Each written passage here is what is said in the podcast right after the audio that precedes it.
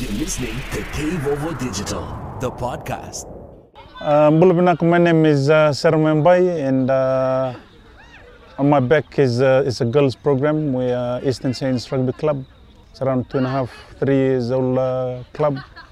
Um, this is a new program for our girls, our daughters, that uh, eager and uh, want to try out with uh, rugby. So um, they just started probably uh, a month ago you know, the interest from the girls is amazing. I think probably got to do with uh, how our women's sevens team in the in the Olympics, and uh, credit to them. Then uh, most of the girls, or probably 90% of our girls, they never played rugby. You know, they just want to come and try out and you see if, if it's fun. And the, the turnout has been great. Uh, we are increasing. At time we, we reach up to 60 girls. Probably it's just probably the environment we're trying to set uh, we feel all girls are welcome and, and, uh, and we have sets of rules that we need to follow in order for everybody to participate equally.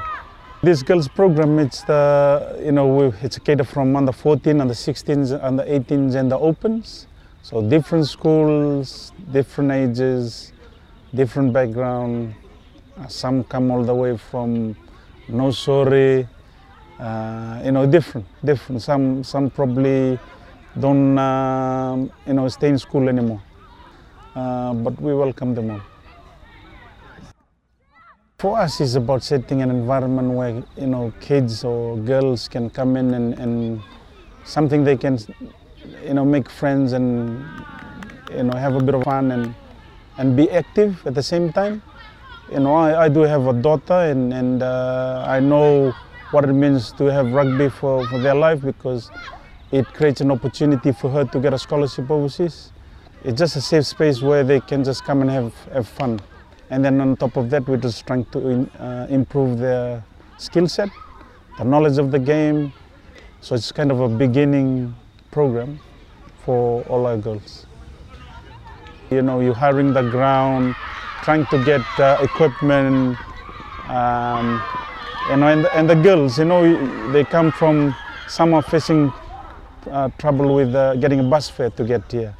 You know, we're trying to cater for getting some, you know, some uh, juice afterwards and some, some things to, to, for them to eat since they have to go back to their home uh, after school hours. So, um, you know, those are the, probably the, the challenges uh, for, for us we, we are facing. eh? Um, for this training session, only once, once a week. Uh, normally, the girls every uh, Wednesdays. It's great to see. So now you see the, you know, the juniors playing against our seniors, just to give them uh, a bit of a sense of uh, how rugby is played, uh, a bit of a game time for them, and and uh, trying to tackle somebody. we are pleased that. Uh, you know, to, to see our girls um, coming on board since we're just a, a new club and, and to see the support from the parents who are always uh, by the sideline bringing their, their daughters.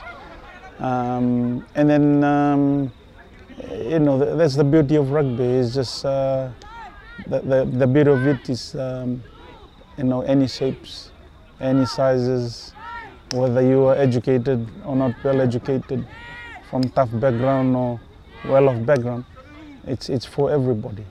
And I'm just being thankful for all the parents for, for their support and, and especially the girls that probably keep us uh, running this program and, and hopefully we'll see it grow in the, in the, in the future.